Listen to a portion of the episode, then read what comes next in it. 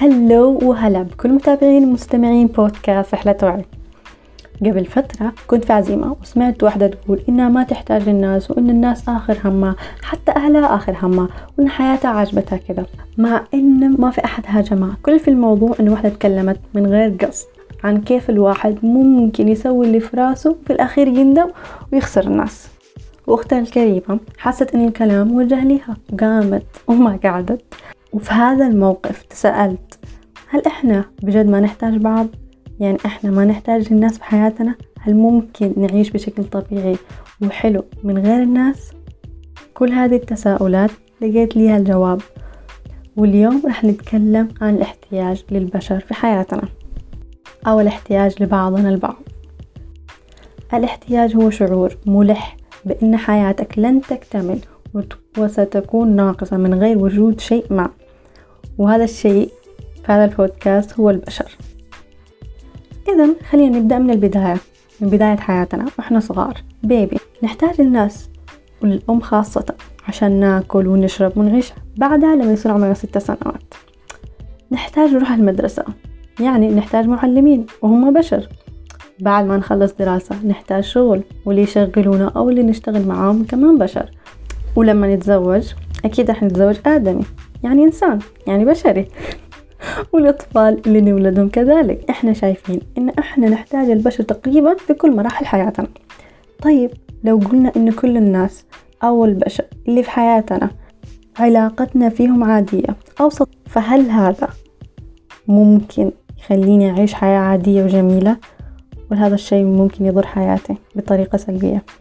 الإجابة هي إنه راح تكون صعب علينا العيشة بطريقة جميلة وهنيئة من غير ناس لأننا مخلوقات اجتماعية.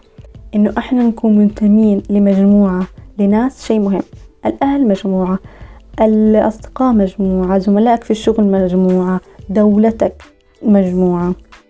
على الأقل لازم تكون علاقتك حلوة بمجموعة واحدة من مجموعاتك عشان عشان تقدر تعيش حياة هنية ما قد شفت شخص ناجح كان وحيد بكل مراحل حياته. بعضهم لقوا الدعم من أهلهم وبعضهم لقوا من أصدقائهم. في بعض الناجحين ما لقوا دعم من الأهل أو من الأصدقاء.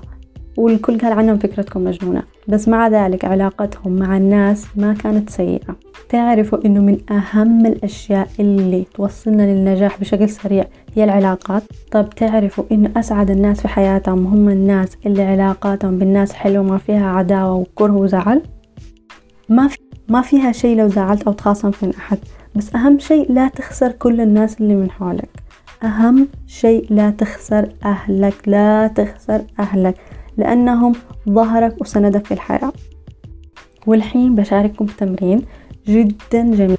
ساعدني إني أعرف الأغلاط اللي أسويها مع الناس الأغلاط اللي ممكن تدمر علاقاتي مع الناس.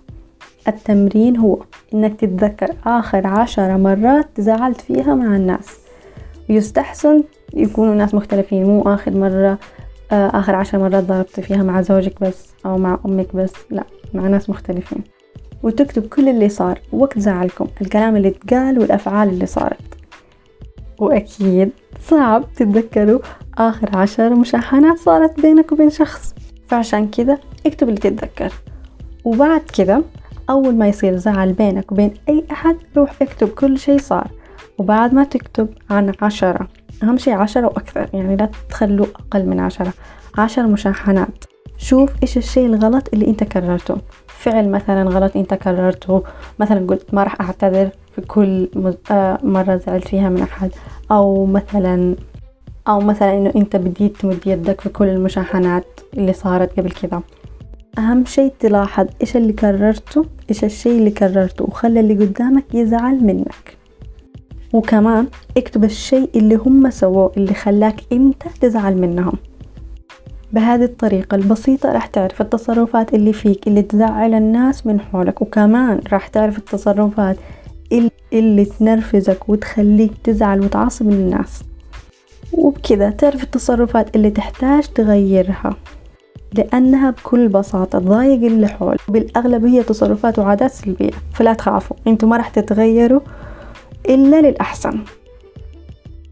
وهذا كل شيء لليوم. شكرا لحسن استماعكم وأتمنى لكم يوم سعيد ومليء بالإيجابية ولا تنسوا الاشتراك بالقناة.